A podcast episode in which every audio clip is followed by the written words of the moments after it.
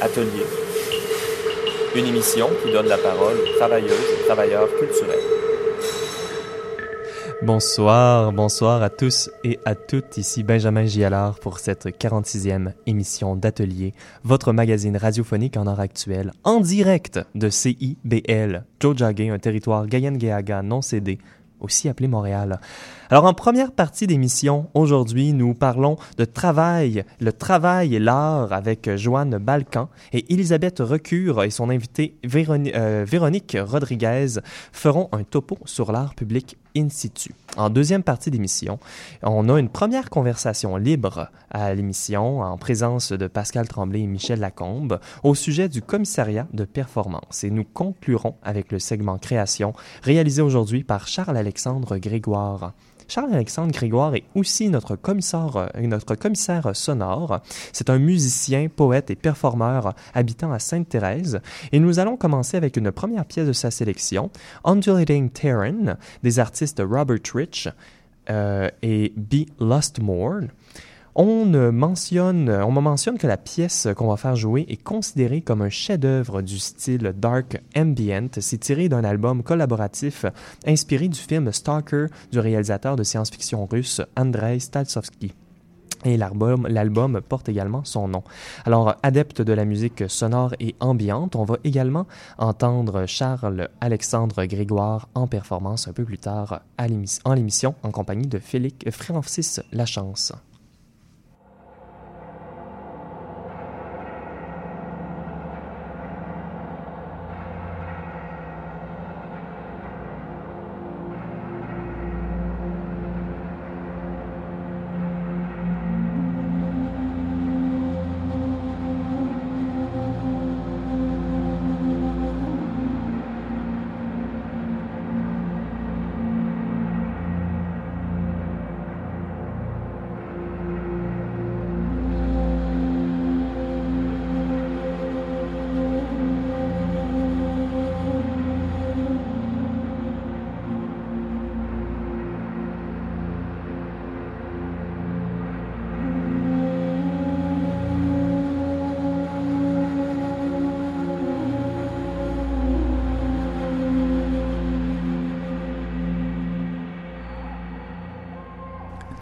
Vous écoutez Atelier sur les ondes du CIBL 1015 et c'est maintenant l'heure de l'entrevue de la semaine avec euh, l'artiste Joanne Balkan. Bonjour Joanne. Bonjour.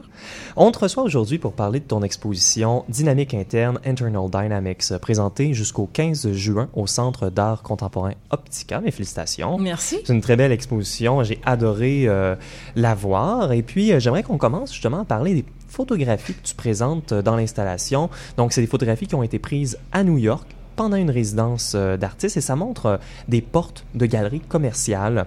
Donc la démarcation physique entre l'espace de bureau et l'espace accessible aux visiteurs. Est-ce que tu peux nous parler un peu du processus qui a mené à faire ces photographies-là? J'avais en fait pas vraiment de, processus ou de projet fixe quand j'ai commencé.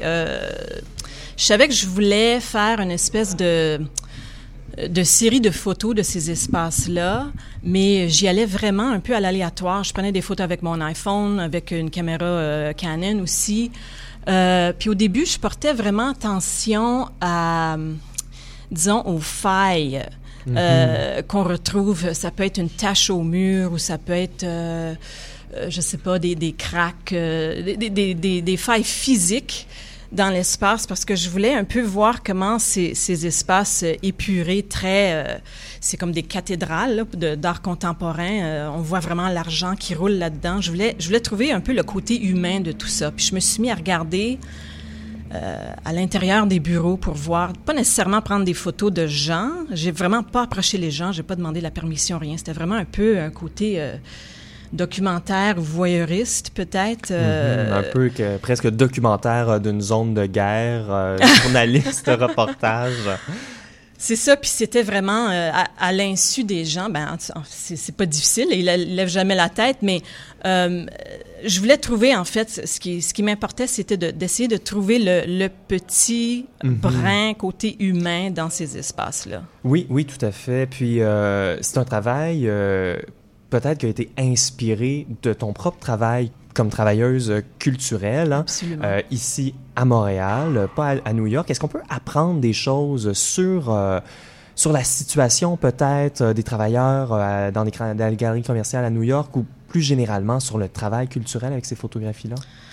Ben avec les photos, ben ce qui ressort, c'est en fait la similarité entre ces espaces-là et entre ben le travail. Je peux pas vraiment parler tellement longuement parce que c'est le tout le côté commercial à New York, c'est ça n'a rien à voir avec ce qu'on connaît ici.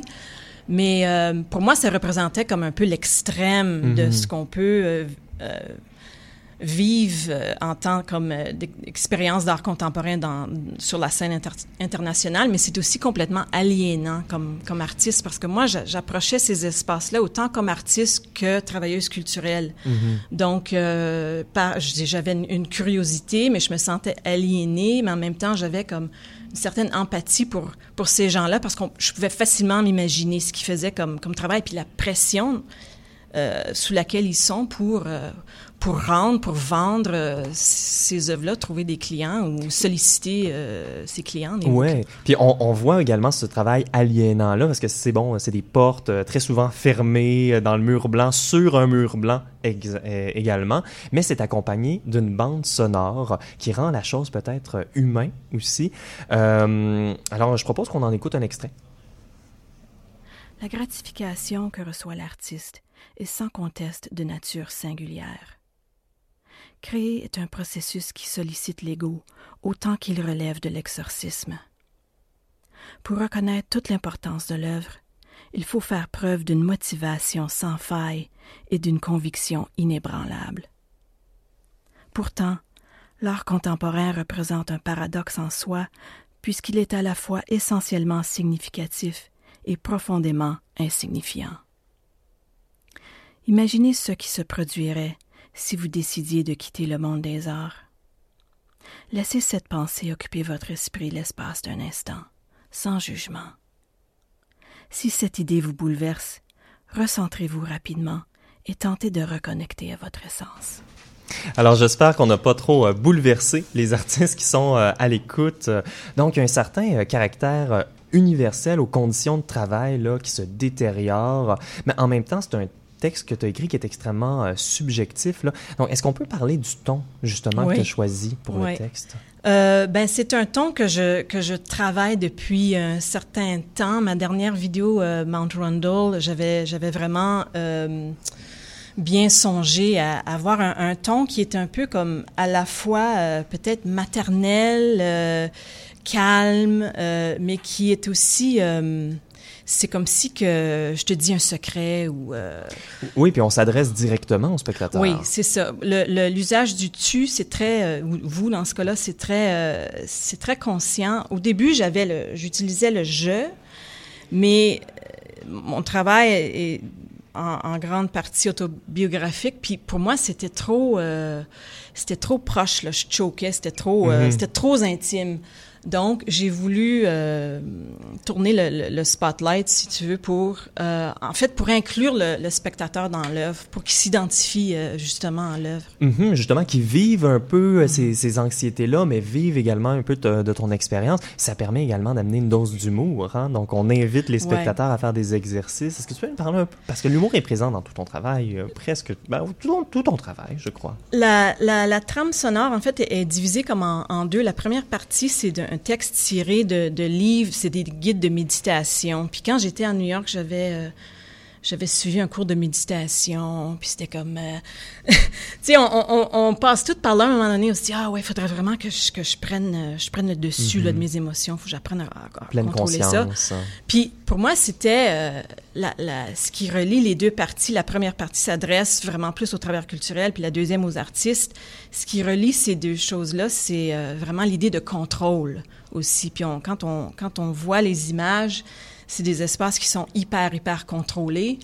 Et puis la trame sonore, on, a le sentiment que c'est la perte de contrôle, ou quasiment la perte de contrôle. On frôle euh, ce, ce bord-là. Mm-hmm. Comment tu vois la, bande sonore, justement, euh, fonctionner avec les photographies très contrôlées, très froides? Ben, c'était justement pour mettre en relief ou pour juxtaposer ces deux, euh, ces deux espaces intérieurs-là, l'espace intérieur de la galerie puis l'espace intérieur de, de, de, de, la tête de la, de, de, de, la personne, du travailleur ou de l'artiste ou du, du spectateur. Euh, et puis pour moi, euh, en fait, il y a comme un, une espèce de mise en abîme avec les, ce qu'on voit dans les photos, ce qu'on entend dans la, dans la bande sonore et l'espace de la galerie d'Optica. Euh, parce qu'en fait, les, les espaces de, de galerie à, à, Chelsea sont presque indissociables aux, aux espaces de galerie euh, sur De Gaspé. Puis j'ai précisément proposé ce projet-là dans une galerie sur, euh, de Gaspé pour mm -hmm. pouvoir faire ce lien-là. Mm -hmm. Oui, ben c'est euh, c'est vraiment quelque chose qui prend tout son, euh, son sens quand on le voit sur les murs blancs, quand on franchit une porte euh, comme les portes qu'on va retrouver. Euh, oui, mais peut-être qu'on pourrait parler plus généralement de ta pratique maintenant. On a parlé d'émotion, on a parlé de stress, on a parlé de, d'aliénation de, également, mais en fait, la notion d'émotion se retrouve dans ton travail, à la fois des émotions fortes comme des admirateurs de band, de rock, mais aussi le, le, stress relié au travail. Donc, est-ce que tu peux nous parler justement de cette périphérie-là de l'art, qui est les émotions que les spectateurs ou même les artistes vivent avec l'art? Ben, pour moi, euh, toute ma création, je pense qu'il faut que ça parte, euh, il faut que ça parte de du guts là. Il faut, que ça soit quelque chose, un, un, vécu ou quelque chose que j'ai ressenti ou euh, souvent pendant une longue période de temps. Je suis pas tellement, euh, je suis pas un artiste super prolifique, donc j'ai vraiment souvent une période de de, de mijotement là, qui peut durer très très très longtemps, des années même, avant de pouvoir faire sortir quelque chose comme pondre un œuf. Euh, donc, c'était quoi la question encore? c'est la notion de, d'émotion. D'émotion. Ben, c'est ça. Pour moi, c'est un peu pour faire un. un pour euh, réagir un peu contre. Euh, même si j'adore l'art conceptuel, pour moi, c'est quand c'est comme évacué de, de, de sentiments. Euh, je trouve ça. Moi, je veux, moi, je voulais injecter l'émotion dans dans l'art conceptuel. Euh, il y a quelqu'un qui a décrit ma pratique une fois comme euh, conceptual confessional. Mm -hmm. Puis je trouvais que c'était c'était comme un, un, un, mariage intéressant d'avoir comme euh, une pratique qui part de la tête, mais aussi qui en fait qui, qui, se retrouve dans le ventre, qui se retrouve dans, dans le cœur. Fait que d'essayer de, de, de, mâcher ces deux-là ensemble, pour moi, c'était c'est comme l'idée l'idée de départ. Oui, tout à fait, tout en gardant également un langage esthétique similaire à l'art conceptuel. Et là, on va justement parler de d'émotions fortes, mais d'une manière froide, parfois ouais. analytique, et jouer entre entre les deux. C'est ça. Ben, c'est en fait, c'est de, de poser un, un, geste ou de, de proposer une, une, piste et de retirer. Puis le, le, le, quand on quand je retire, c'est je veux dire c'est la, la présentation. Fait que finalement c'est c'est du noir sur blanc, ou c'est un mot, ou c'est, euh, là je parle des, des, des œuvres antérieures, mais s'il y a comme un, j'en donne, mais pas trop. Mm -hmm. J'en donne, mais je retire. Puis il y a une retenue, en fait, que, que je vois également dans le travail d'écriture. Hein? Quand on écrit, on peut écrire un, on appelle un stream of consciousness, un fleuve de pensée. On peut écrire beaucoup, mais à un moment donné, il y a un travail d'édition qui doit être fait, ouais, ouais. où on va vraiment expliquer notre pensée de manière claire et précise. Et c'est quelque chose que tu fais extrêmement bien, de pouvoir euh, ajouter justement du texte à tes œuvres. Donc, est-ce que tu peux nous parler un peu de cette écriture-là? Ben, c'est, en fait, c'est relativement nouveau, euh, l'écriture, euh, surtout de, textes plus longs, mais euh, l'utilisage de, mots ou de, bouts de phrases, ça fait quand même plusieurs, plusieurs années que je fais ça. Euh, j'ai été vraiment beaucoup influencée par des artistes comme Barbara Kruger, Jenny Holzer, tout ça au bac. Euh, on, on, vient loin, là, mais progressivement, ça passait de mots simples ou de bouts de phrases pour aboutir à des, des, narrations plus longues qui accompagnaient des vidéos. Et puis c'était des narrations qu'on écoutait sur des écouteurs, fait que c'était vraiment une, une, voix, c'était vraiment une œuvre très très très intime. C'était dans l'esprit ou dans, dans la tête du spectateur. Puis là, ça, là, je l'ai plutôt dans la dans la salle, mais euh, c'est pas, oui, Ben oui, qui était intéressant parce que dans Mount Rundle, on parle de, tes propres anxiétés face à une résidence d'artiste à Banff. Et le, le casque d'écoute amène vraiment comme une voix intérieure, tandis que là, dans euh, dynamique, euh, dynamique interne, on est plutôt par rapport à l'espace de galerie. On est, quelque chose qui nécessite justement des, des, des haut-parleurs, euh, peut-être. C'est ça. Donc, euh, donc l'espace de la galerie devient un peu l'espace, c'est comme l'intérieur de ta tête ou c'est comme l'espace qu'on vit. Là. C'est, comme, euh, c'est comme l'espace de travail ou l'espace de présentation. Ben, pour voir Dynamique interne, Internal Dynamics, c'est jusqu'au 15 juin au Centre d'artistes Optica. C'est tout le temps qu'on a pour l'entrevue, déjà? Merci, Joanne. Merci à vous. Merci. Et on va en musique. On va maintenant écouter la pièce Little B Donut de Polysémique, un collectif de musique expérimentale actif depuis une vingtaine d'années. Cet extrait a été enregistré en 1996, donc il y a plus de 20 ans, à Saint-Eustache, littéralement dans un garage. Charles Alexandre Grégoire, le commissaire de notre musique aujourd'hui, euh, euh, Martin et Yannick Tremblay sont également sur cet enregistrement. C'est Martin qui? Martin Tauin? Martin Drouin. Drouin, Martin Drouin, que nous saluons. Alors on va écouter ça.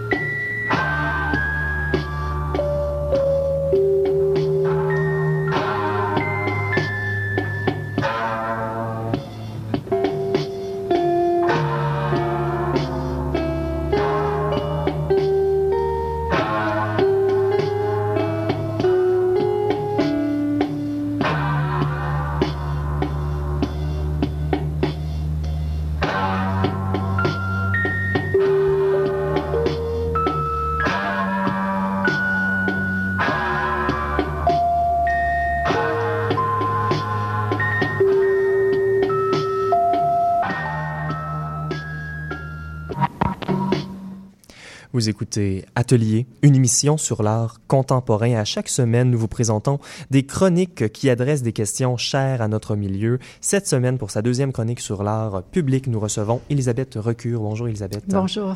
Nous parlons avec toi de la notion de site spécifique ou de in situ. Alors tout d'abord, est-ce que tout art public est site spécifique? Non. Euh, je vais tenter d'expliquer ce qu'est une œuvre in situ. Euh, on verra au cours des chroniques que certaines œuvres publiques le sont tout à fait, alors que d'autres le sont moins. En fait, il faut remonter euh, dans les années 60 euh, pour voir apparaître des premières œuvres qui ont été qualifiées d'in situ. aux États-Unis, par exemple, en Arizona, au Nevada, on a les artistes qui ont fait des earthworks, qui ont, fait du land art, comme Robert Smithson, Walter de Maria, qui travaillaient donc d'après l'espace même, le désert, la terre. Euh, parmi ceux qui ont pensé cette nouvelle forme d'art et qui l'ont étudiée, on a par exemple Lucy Lippard, une historienne de l'art, qui décrit l'in situ as a work of art created in the site and cannot be moved or changed. Ce qui veut dire que l'œuvre, elle est créée sur le lieu même qu'elle ne peut pas être déménagée, qu'elle ne peut pas être transformée. And it's a unique combination of physical elements. Donc, euh, euh, la longueur, la hauteur, le poids, la forme, c'est tout ce qui constitue euh, cette œuvre-là. Daniel Buran, qui est un artiste français dont on a une œuvre ici à Montréal, pas loin, sur la rue Sherbrooke. Mhm, les drapeaux, les drapeaux de couleur. qualifié l'in situ, donc d'une impossibilité dans l'installation in situ de concevoir une œuvre ailleurs que dans l'emplacement auquel elle sera destinée, montrée. Donc, euh, elle est conçue dans le même espace où le public va la voir. Mm-hmm, oui, tout à fait. Donc, c'est surtout pour Buren peut-être, mais c'est vraiment une question de principe. Tout à fait. Euh, il a établi le contexte de ce type d'œuvre quand il affirme, je cite, tout lieu imprègne formellement, architecturalement, sociologiquement, politiquement, radicalement son sens à l'objet, l'objet étant l'œuvre, le travail, euh, donc qui s'y montre. On a donc une interaction entre l'œuvre et le lieu, et euh, l'œuvre euh, qui est installée dans cet espace va modifier notre perception de cet espace-là. Mm-hmm. Donc, si une œuvre est conçue pour un lieu spécifiquement, et que cette œuvre-là est ensuite déplacée. Donc, on peut voir que certaines, euh, ça peut faire naître des polémiques. Tout à fait. Euh, on peut se rappeler, euh, par exemple, une œuvre de Richard Serra à New York, Title Arc, qui a été installée en 81, qui a été démantelée en 89 parce que Serra s'opposait à ce qu'elle soit déplacée. Il pensait que ça en changeait le sens. Il avait prévu pour cet endroit spécifique, il ne voulait pas la déplacer. Il disait To move the work is to destroy the work. Donc, de déplacer une œuvre, c'est la détruire. Donc, il y a certaines sculptures qui perdraient leur sens si elles sont déplacées. Oui, donc les, les, œuvres de certains artistes comme Sarah, euh, qui sont créées comme des dispositifs qui font expérimenter, euh, qui nous font expérimenter par notre déplacement dans et autour de l'œuvre, par exemple des sensations de déséquilibre, de désorientation. Euh, c'est certain que dès que cette expérience de comportement euh, est changée parce que l'espace est changé, les volumes qui sont déstabilisants, la manière dont on approche, dont on s'en éloigne, vont aussi changer. Mm-hmm. Puis est-ce que l'œuvre in situ implique une mise en valeur du site dans lequel il est, installé? Pas nécessairement. Euh, il y a un rapport donc entre les deux transformants, l'œuvre et le lieu. Euh, qui, peuvent, qui peut déclencher des résultats qui vont aller de la critique à la mise en, valeur euh, du lieu ou être un écho l'un de l'autre. Euh, un écho, par exemple, Jenny Holzer qui projette, qui fait défiler sur les panneaux lumineux de Times Square, de mhm. Times Square des, des, phrases. Ou ici dans le Vieux-Port, on l'a eu également. Tout à fait. Une œuvre peut révéler un lieu de différentes manières. Jean-Philippe Huzel, qui est un historien de l'art qui a pas mal réfléchi et écrit sur ces questions-là, remarque que euh, ces œuvres peuvent avoir le pouvoir de révéler le lieu d'une façon critique.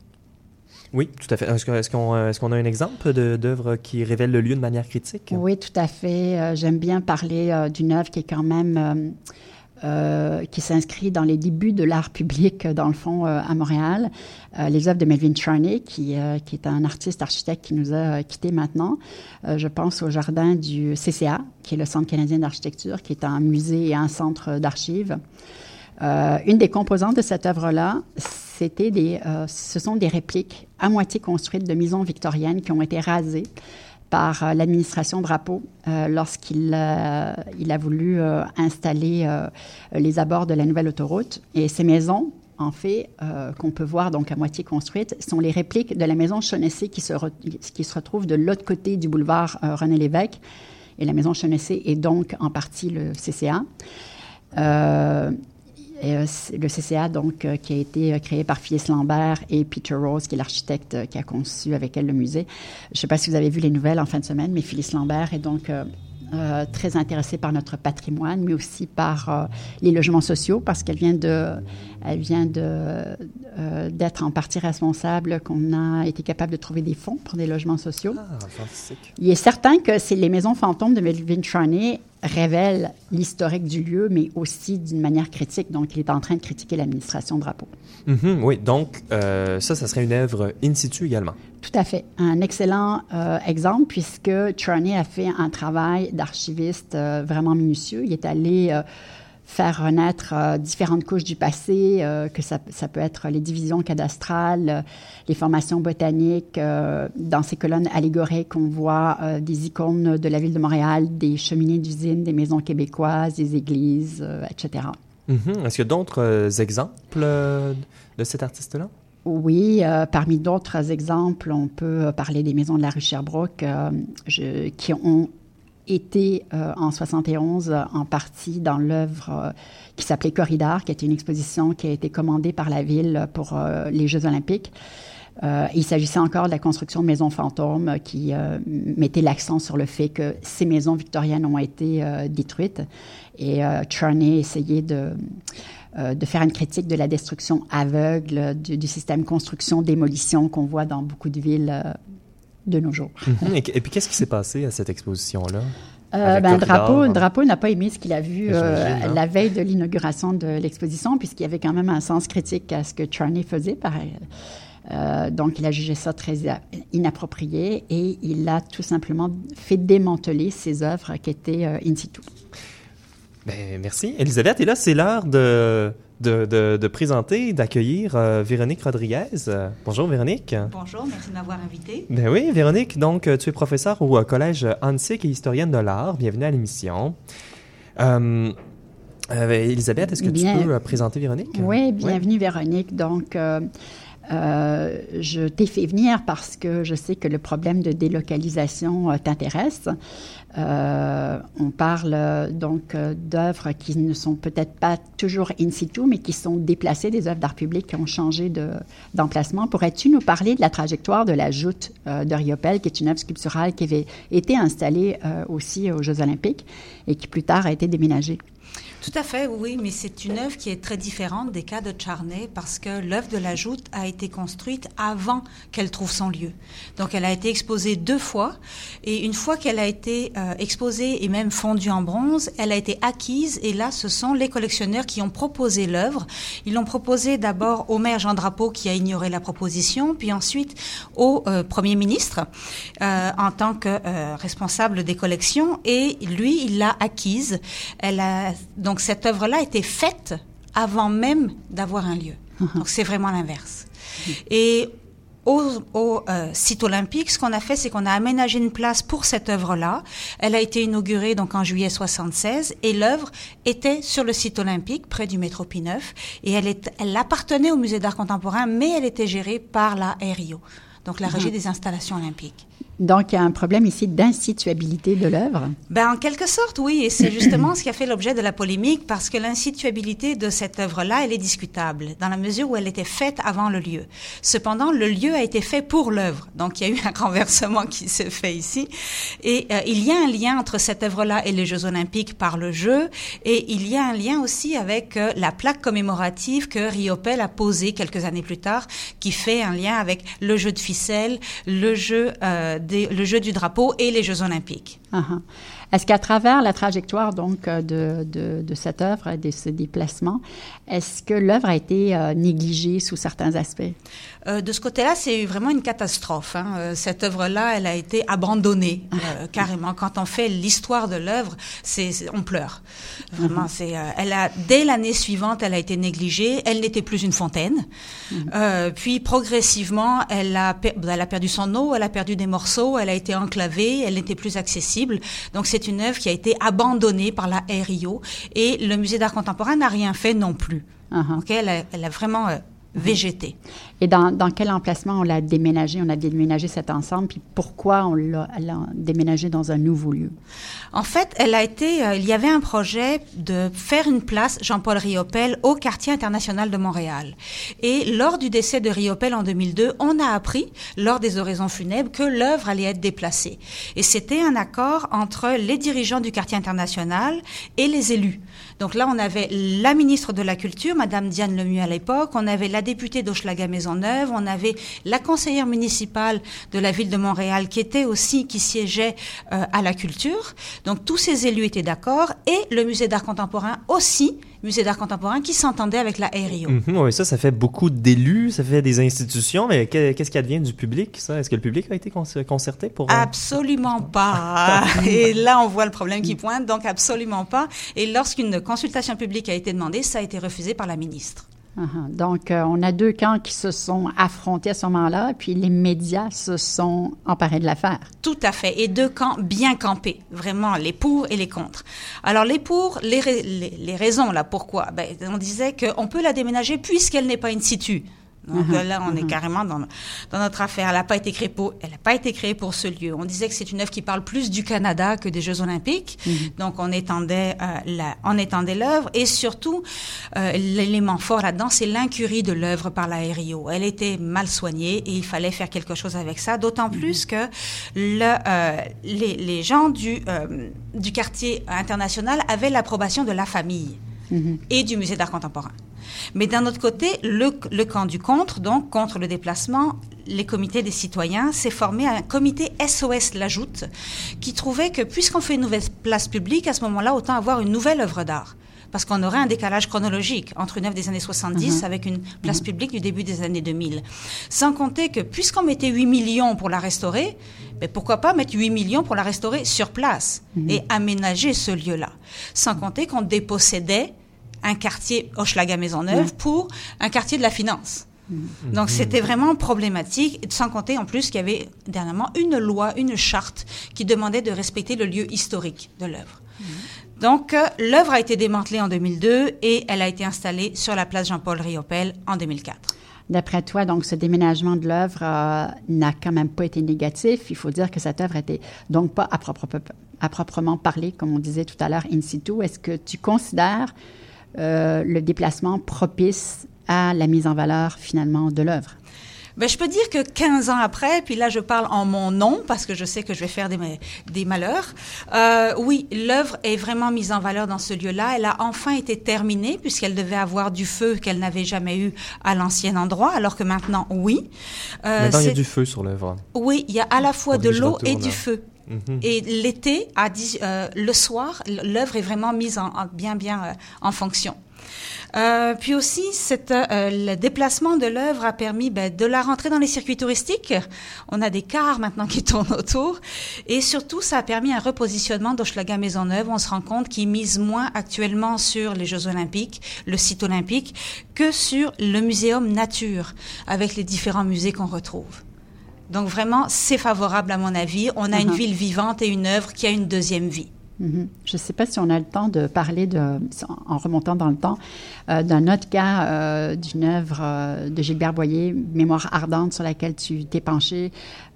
Est-ce que qu'est-ce que c'était le contexte de mhm. cette, cette œuvre-là On peut conclure la chronique de son déplacement? Tout à fait. Donc le contexte est différent. Mémoire ardente était vraiment une œuvre in situ.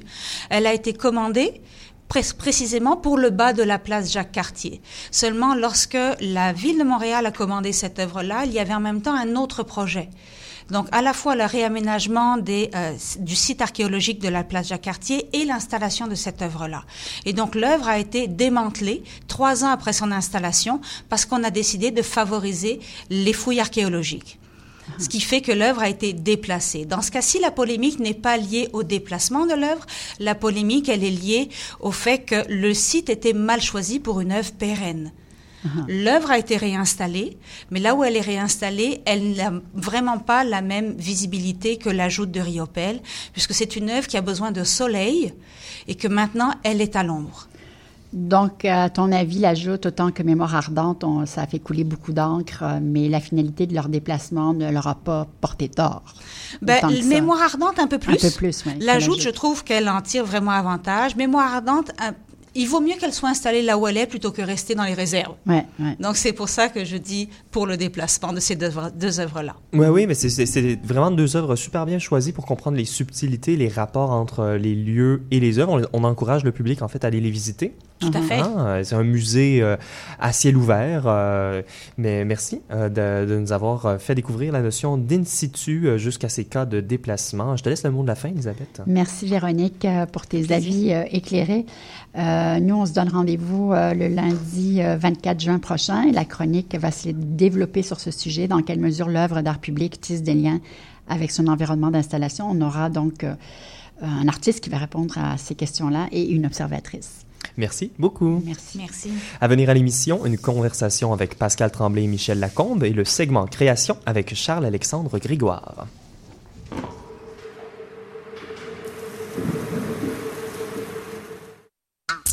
Vous voulez faire une différence pour CIBL et vous avez votre radio communautaire à cœur? Joignez-vous à nous en tant que membre via le CIBL1015.com dans la section Devenir membre. Pour 5 vous allez faire une grosse différence. L'été à CIBL, c'est le moment de bousculer la routine et d'essayer de nouvelles choses. Dès le 8 juin, CIBL vous invite à célébrer l'effervescence de l'été à Montréal avec une programmation tout en fraîcheur. Sur la terrasse, au bord du fleuve ou près du climatiseur. Musique fraîche et sujet chaud, c'est à CIBL qu'on passe l'été en plein Montréal.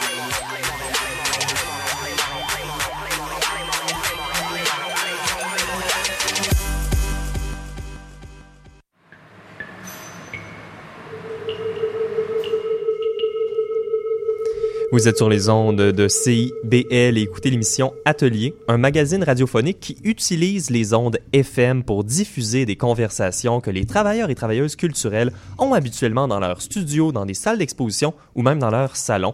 On a aussi un fil RSS, donc vous pouvez nous trouver sur iTunes, Stitcher, Overcast ou dans votre application de balado-diffusion préférée. Puis vous pouvez également nous trouver en, ligne au radioatelier.ca. On accueille maintenant Pascal Tremblay. Bonjour Pascal. Bonjour Benjamin. Alors pour ta chronique ce soir, tu parleras avec Michel Lacombe qui est également avec nous en studio. Allô? Bonjour Michel et, et tu nous parles d'un sujet qui te tient à cœur. Oui, exactement. Ben, euh, ce que les auditeurs et auditrices euh, ne savent peut-être pas, c'est qu'il arrive quelquefois que Michel et moi, on discute après euh, post-chronique ou même pré-chronique parfois de performances ensemble. Puis on se dit toujours qu'on devrait remettre ça ou tu sais se prendre vraiment un temps un peu plus un peu plus long pour creuser le sujet. Alors comme c'est ma dernière chronique de la saison, je me suis dit que c'était le bon moment pour faire ça. Donc, euh, ce qu'il faut savoir en entrée de jeu, c'est que euh, qu'en plus d'être la coordonnatrice de notre segment création ici à l'émission, Michelle Lacombe est aussi une artiste euh, conceptuelle, hein, on peut dire ça, qui travaille avec la performance, l'art corporel et le dessin aussi. Hein. Mm-hmm. Et elle est aussi la directrice du festival Viva Art Action. Puis, ce qu'il faut savoir sur moi, c'est que en plus d'être coordonnatrice du segment euh, chronique ici, puis d'être euh, chroniqueuse aussi accessoirement, euh, je suis, je développe aussi une pratique commissariale qui tourne autour de la performance. J'ai fait une exposition à Espace Projet sur la question de la, de la performativité et de la théâtralité. Et euh, je suis toujours en cours de réflexion par rapport à c'est quoi la meilleure euh, méthode de présentation euh, de, de l'art performance. Tu n'es pas la seule, je crois. Oui. Mais justement, on en parlait encore tout à l'heure, juste avant d'entrer en studio, puis je pense que notre échange sera faste. Mais je tiens aussi à préciser qu'il est tout à, totalement... ben, pas trop structuré hein, et il sera bien improvisé. Oui, organique. Oui, c'est ça, tout à fait. Euh, et euh, bien, avant euh, de, de, se plonger dans, dans, dans l'échange, je vais simplement préciser que peut-être qu'on pourrait donner une petite définition de ce qu'est la performance ou de ce qu'on entend par performance pour bien situer les auditeurs et auditrices. puis j'ai prélevé la définition sur le site de Viva d'ailleurs. Je suis super contente si ça l'a servi. oui, parce que je trouvais qu'il y avait des éléments que, que, que avec lesquels j'étais tout à fait en accord. Euh, donc, euh, elle va comme suit, je la cite. Euh, je vais la démarrer à, cette partie-là particulièrement. Donc, la pratique artistique, c'est une pratique artistique qui serait caractérisée par la présence essentielle, bien que parfois invisible, de l'artiste dans une œuvre d'art généralement éphémère qui se déroule dans le ici et maintenant. Ça, je pense que c'est crucial, mm-hmm. en tout cas dans ma perception de ce qu'est la performance. Euh, qu'il soit orchestré ou improvisé, subtil ou direct, l'art, action ou la performance, on pourrait mettre ça euh, sous le même chapeau, est un aspect euh, vivant, parfois provocateur et inconfortable. Moi, je dirais souvent provocateur et inconfortable du milieu des arts visuels actuels. ça nous encourage généralement à réfléchir sur notre corps, nos comportements, la culture et les sociétés contemporaines. Donc, euh, d'ailleurs, mes euh, interrogations ont comme un peu euh, réémergé, si je peux dire, après avoir passé la soirée du 1er juin dernier avec la gang de, Viva pour l'événement Survivant, qui était la soirée bénéfice pour ramasser des fonds pour le festival qui s'en vient en septembre. D'ailleurs, Benjamin, tu étais du public également. Tout à fait. Et euh, à cette, euh, lors de cette soirée-là, il y a eu quatre performeurs, euh, deux performeurs, deux performeuses. Oui, c'est bien ça. Hein, non, non, non, c'est oui, c'est le un nom. Duo, ouais, un, un, ben en fait, on peut peut-être les nommer, c'est plus vite. Oui. Mathieu Lacroix, qui est, ben c'est tous des artistes de Montréal. Mathieu Lacroix, euh, Sarah Chouinard-Poirier, euh, Jean-Sébastien Vague, qui est en fait un duo. Mm-hmm. euh, je ne vais pas leur nommer par nom, euh, par... Euh, Souci Oui, c'est ça. et Nadège de Forget. Oui, tout à fait. Puis, je me disais que c'était une proposition intéressante de faire ça sous forme d'événement, puis d'inviter les artistes à euh, proposer des actions en lien avec euh, ce qu'ils avaient euh, vécu comme événement marquant dans le contexte de Viva. Et ça me fait penser à plusieurs expositions qui étaient un peu autour de ça, le reenactment ou l'idée de refaire des performances qui avaient déjà existé. Donc, je me demandais en tant que commissaire, quand on veut vraiment présenter des artistes performants, pas qui refondent la performance, mais présenter une performance en soi, Selon toi, ce serait quoi le rôle qu'il pourrait jouer dans ce contexte-là? C'est une très bonne question. En fait, euh, je pense que le, là où la commissaire est euh, une nouvelle entité, je dirais, dans le milieu de l'art d'action et de la performance, dans le sens que je pense historiquement, c'est une discipline qui était vraiment euh, autogérée, un peu comme les, réseaux des centres d'artistes. Euh, il y a beaucoup d'artistes en euh, art d'action qui sont dans ce milieu-là parce y a une certaine, je dirais, indiscipline ou un désir de vouloir auto-définir le contexte dans lequel ils créent et diffusent leur travail. fait que c'est certain que de mon point de vue, et je suis pas commissaire, je suis organisatrice, qui est quand même une tendance, on voit souvent, je pense, dans le milieu de la, de la performance et de mm-hmm. l'art actuel, que les gens portent plusieurs chapeaux, puis en fait résistent le terme de commissaire, parce que ce que je pense qu'on essaie de faire, c'est au lieu de euh, prendre des œuvres particulières puis travailler avec, on essaie d'offrir des contextes aux artistes. Euh, en fait, euh, l'invitation, par exemple, à Survivant, il y a des contraintes assez logistiques. Il faut que les artistes soient à Montréal, il faut qu'ils aient déjà participé à, Viva. Mais des fois, une invitation juste ouverte peut être un petit peu intimidante. Fait que c'est mm. certain que à Viva, ce qu'on essaie de faire tout le temps, c'est donner des contextes aux artistes sur lesquels ils peuvent travailler. mais après ça, la forme de l'œuvre est très ouverte. Fait que c'est vraiment l'artiste, lui ou elle-même, de s'auto-définir la forme, le mode de rencontre avec l'œuvre, etc. Je pense que le rôle du commissaire ou de la commissaire pourrait être à appuyer l'artiste dans ses prises de décision autonomes-là. Mm-hmm. Oui, c'est vrai, parce que c'est important à mentionner, comme on parlait d'art in situ euh, juste avant, comme la performance a très souvent cette capacité-là de s'inscrire dans le milieu, bien souvent c'est le contexte et la situation qui euh, la définit d'une certaine manière. Oui, mais euh, quand on est quand on développe une pratique commissariale, il y a peut-être aussi le fait qu'on a sélectionné des artistes spécifiquement pour soulever justement un point qu'on trouve qui est intéressant dans leur pratique, mhm. des fois pour les mettre aussi un petit peu en confrontation par rapport à leur conception de leur performance elle-même. Euh, donc, je me demandais si euh, cette idée-là pouvait justement être plus euh, proche de, dans ce contexte-là, donc de vraiment être sélectionné dans un objectif précis pour soulever une, une réflexion, en fait, il y a ça mhm. aussi qui peut exister. Comme... Oui, absolument. Je pense que j'encourageais les commissaires à peut-être euh, aller piger, euh, quand, quand, ils font leur choix d'artistes, en fait, d'aller choisir des artistes pour lesquels euh, cette thématique est déjà présente, en fait. c'est certain que nous, on va chercher des artistes souvent, pas pour des projets spécifiques, mais parce qu'au fil de la démarche, on voit qu'il y a une thématique ou une exploration mhm. ou une méthodologie, en fait, qui revient souvent. et on essaie d'anticiper un peu quelles pratiques pourrait bénéficier d'un contexte. C'est certain que nous, on essaie de donner des contextes qui sortent de, de contextes de diffusion, je dirais, traditionnels, dans le mm-hmm. sens que souvent, les contextes de diffusion ont des contraintes attachées. Euh, en théâtre, on touche pas les rideaux, en danse, on touche pas les planchers, en galerie, on touche pas les murs. Euh, et je pense que euh, souvent en performance, les artistes se trouvent à générer du travail à l'intérieur de ces contraintes-là, ce qui peut être très générateur. Mais je pense aussi, des fois, changer les contraintes, parce qu'il y en a toujours dans la vie, peut aider à ouvrir des nouvelles idées, des nouvelles processus. Puis parce que les artistes en performance pendant vivant, ça existe quand ça se fait. Mm-hmm. euh, fait que je pense que c'est particulièrement important euh, d'appuyer les artistes dans un processus artistique, ce qui veut dire que des fois du risque, des fois les performances euh, c'est un échec, il y a quelque chose qui marche pas euh, au niveau esthétique, au niveau formel, au niveau technique. Euh, mais je pense qu'on essaie de cultiver euh, chez les auditeurs, auditrices, les spectateurs, spectatrices, une générosité de reconnaître que c'est une partie intégrale en fait du processus de l'artiste de s'ouvrir vers le risque, puis peut-être même l'échec, mm-hmm. puis que c'est quelque chose à applaudir en fait, malgré le résultat des fois que ça donne. Donc le meilleur contexte de démonstration de la performance, si on pense à un contexte d'expo ou dans une institution ou autre, ce serait vraiment d'être ouvert à la prise de risque, puis de... L'imprévu, je dirais. Puis mhm. euh, je pense qu'un contexte, pour moi, ça serait un contexte euh, qui est très flexible, qui a beaucoup de potentiel d'adaptabilité. Euh, des fois, les artistes en performance pensent que ça va durer 15-20 minutes, puis finalement, c'est 40 minutes. Mhm. je pense que quand tu organises la performance ou tes commissaires, faut lâcher prise un peu.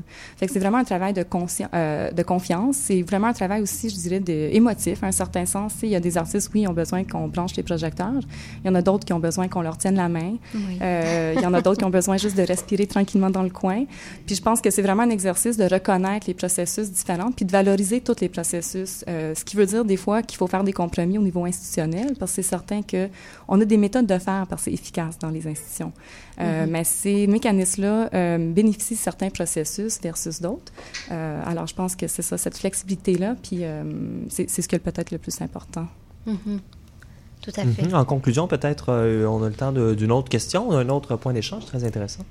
bien, justement, par rapport à si on pense à une question un petit peu plus large là, par rapport justement à la présence de la performance dans la programmation au niveau des institutions, quel constat qu'on pourrait apporter sur la pratique de la performance à Montréal?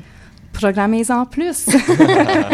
Euh, encore une fois, je retourne, les pratiques de ces artistes-là existent quand elle est en pratique. Il y a, y a, une, démarche en atelier, évidemment, mais je pense que c'est vraiment dans le moment qu'elle se crée euh, en avant d'un public euh, ou invisiblement en avant d'un public que le savoir se développe et le travail se développe. Euh, alors, je pense que c'est très important de, leur, de la laisser une place. Euh, puis encore une fois, j'encourageais les organismes, les commissaires, euh, les organisateurs euh, à ne pas boucher des trous avec la performance. C'est tentant parce que c'est événementiel, mais c'est certain mm-hmm. que si on veut valoriser et respecter le travail on veut que les artistes donnent en fait le maximum de, de ce qu'ils peuvent, c'est comme j'ai dit, je retourne à cette idée-là d'un contexte flexible qui est à l'écoute des besoins du processus de l'artiste. je trouve souvent ça donne des meilleurs résultats je pense qu'on peut aussi beaucoup apprendre sur nos institutions en regardant c'est quoi que les artistes de la performance résistent, c'est où il y a les frictions, c'est où les difficultés, euh, sans dire qu'on est obligé de changer nos pratiques dans nos centres, mais je pense que juste d'être éclairci versus euh, c'est quoi peut-être les, les choses qu'on prend comme acquis, euh, comme un appui, mm-hmm. versus ce qu'un artiste peut peut-être vraiment réellement avoir de besoin, c'est des bons moments d'apprentissage. Oui. Puis un élément intéressant que tu apportais tout à l'heure euh, mm-hmm. euh, par rapport justement à l'idée de collectionnement, que des fois les institutions muséales, exemple, sont un petit peu plus euh, frileuses parce que c'est difficile de collectionner ou quasiment impossible de collectionner la performance, donc ils sont peut-être pas très enclins à, à, la présenter, mais que cette idée-là de supporter l'art vivant du coup, pendant que c'est vivant puis que c'est là sans nécessairement l'acquérir, oui, mais de le présenter, ça pouvait justement être une méthode. Si on peut pas collectionner quelque chose parce que euh, elle disparaît, faut l'appuyer quand elle existe. Oui, c'est ça, tout à fait. Donc, euh, quand on, même quand on archive les événements qui ont eu lieu, c'est peut-être une autre méthode de collectionner aussi. Toutes les traces comptent. Mais c'est une petite trace qu'on vient de faire à, l'émission. Ça sera sur notre euh, balado-diffusion. Euh, Michel, euh, Pascal, merci beaucoup. Ça fait plaisir, merci.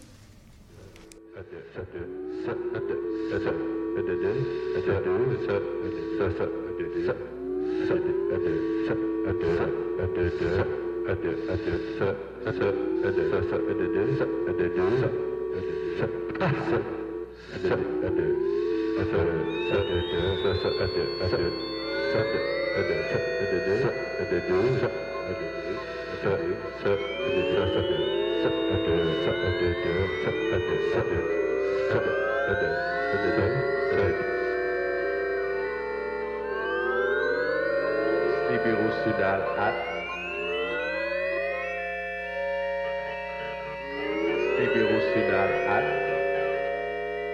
sacra de suibis.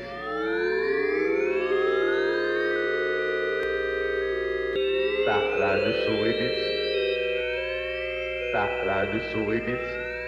Ta ta ta ta ta ta ta ta Nous écoutions un extrait d'Anus Horribilis du groupe Polysémique tiré de la LP Cobaye humain. Alors avec plusieurs dizaines d'albums maison qui ont été réalisés par Polysémique, euh, Polysémique. Donc, c'est un groupe euh, collectif à géométrie variable, mais dont les membres principaux collaborent depuis plus de 20 ans. Cette pièce-là a été enregistrée en 2007, donc il y a plus de dix ans, par Charles Alexandre, Martin et Francis sur une ferme biologique à Saint-Didas dans la région de Lanaudière. C'est une région dans laquelle plusieurs de ses membres euh, de ce collectif habitent toujours. Et on a justement en studio Charles-Alexandre Grégoire pour le segment création. Bonjour Charles-Alexandre. Bonjour. Ça va bien? Oui, toi? Oui, vous, êtes pas, vous avez pas mal de gear. Vous vous êtes installé pendant l'émission. C'était beau de vous voir. Ah, merci, merci.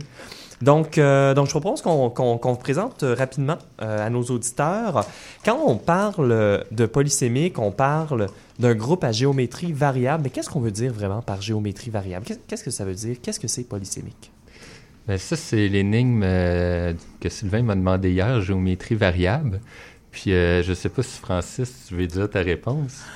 Ben, en fait, moi, j'ai réalisé sur le tard, j'étais membre de Polysémique parce que depuis une vingtaine d'années, je collabore avec Martin puis euh, Charles-Alexandre sur différents projets d'improvisation. Puis, ben, Polysémique, à la base, c'était euh, surtout euh, Yann qui est décédé, puis Martin, puis Charles-Alexandre à Saint-Eustache.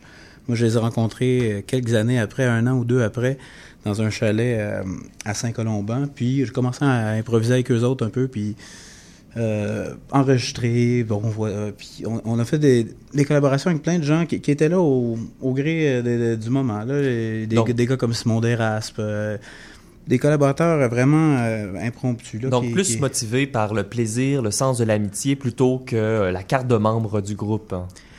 Ben, en fait, il n'y avait pas. Ben, si je peux me permettre, moi, ce que je trouvais, c'est qu'on a toutes des influences différentes en tant qu'individu mais on avait toute la capacité de ne pas se juger et d'improviser en même temps.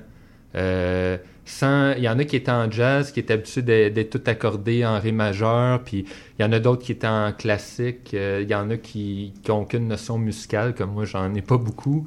Euh, puis le fait d'être capable de se laisser aller sans jugement, sans vouloir composer quoi que ce soit, euh, c'est une des caractéristiques des individus. Oui, tout à fait. Puis on est dans la musique expérimentale. Donc, est-ce que vous pouvez euh, nous expliquer un peu justement ce passage-là entre les différents styles, entre les différentes expérimentations techniques? Ben, En gros, euh, si je peux le nommer rapidement, au début, Martin et Yannick, qui est influencé par Sonic Youth, leur côté expérimentation avec les, les, guitares, puis aussi de Legendary Pink Dots. Puis euh, ça l'a euh, amené euh, des influences, mais Polysémique joue au...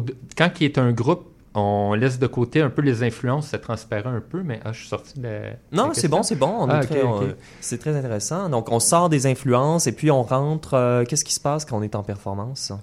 c'est le moment présent, puis comme aujourd'hui, l'instrument que j'ai choisi, c'est que c'est un peu cliché parce que Martin utilise beaucoup l'échantillonnage pour comme performance, puis moi, je prévois jamais rien.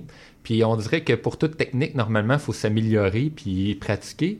Puis là, moi, je me dis, j'ai des choses, mais si je les comprendrais, fait entre le prévisible et l'imprévisible, est-ce que c'est une question de compréhension ou c'est vraiment juste pour le moment une distraction? Hmm. moi, c'était beaucoup cette approche-là. Entre le, prévisible, le, le, prévisible et l'imprévisible. Et euh, Francis, toi, euh, ton instrument ce soir? Ah ben je, ordinateur, euh, iPad, là, ben, euh, ben basic. En fait, je, c'est un vieux truc que, que, je fais, que je suis pas le seul à faire. Je prends des vieux enregistrements qu'on a fait, puis j'y retriture, je, je, je retravaille, j'over, overlaying tout le temps, tout le temps. Des fois, euh, sur 20 ans, ça, ça, ça mute, comme ça, ça n'a aucun sens. C'est, vraiment, je, je vais beaucoup dans, dans la saturation, puis tranquillement, j'essaie d'épurer. Comme la dernière fois qu'on a collaboré ensemble, juste Charles puis moi, euh, c'était surprenant à quel point que c'était proche du drone, c'est vraiment beaucoup plus ambiant, smooth. Ouais, le nouvel atmosphérique très euh, minimaliste. Là. Il va peut-être, ça va peut-être, euh, il va y avoir peut-être des extraits justement dans la performance. Ben moi je propose qu'on, en écoute justement, et puis on reviendra peut-être un, peu après pour pour en parler. Donc est-ce que ça a un titre cette performance? Ben toi tu l'avais nommé avec Charles Ben, mais celle qu'on a faite dernièrement. Ah, mais c'est pas ça qui. Je pense pas que c'est ça qui va. Euh... Ben, c'est ce que, ben, ce, ce, que vous allez nous présenter. Ouais, est-ce que tu peux présenter là, un extrait puis on. Ah non, non, non, je parle d'après la performance qu'on fait présentement. Ah, d'accord. Donc. Il n'y a pas de titre. Il n'y a pas de titre. Non, alors, ah, non, non, non, Ah, ok. Fantastique. 10 juin à Atelier. Ah, on vous écoute.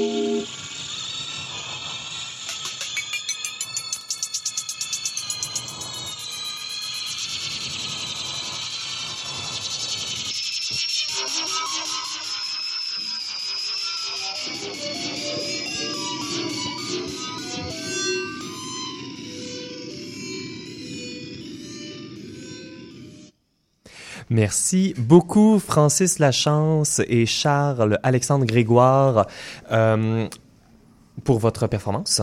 Merci. Ben, merci. Alors, euh, c'est ce qui va mettre fin à notre 46e émission d'atelier, euh, chers auditeurs et auditrices. Euh, merci d'avoir été des nôtres. Donc, je vous invite à en apprendre davantage sur les sujets dont on a traité aujourd'hui au radioatelier.ca. On est également sur presque toutes les plateformes de balado-diffusion, ainsi que sur Facebook et Instagram. Je remercie aujourd'hui Manon Giry, Pascal Tremblay, Sylvain Aubé, Guéchan Armandaris et Véronique Marangère, sans qui l'émission n'aurait pas pu voir le jour.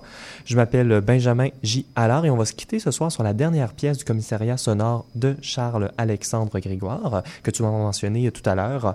Alors, euh, depuis les années 1980, Alex Caspel a connu une production des plus abondantes. C'est le fondateur du groupe britannique Legendary Pink Dots et on écoute Divent Resignation de Part 1 de Legendary Pink Dots.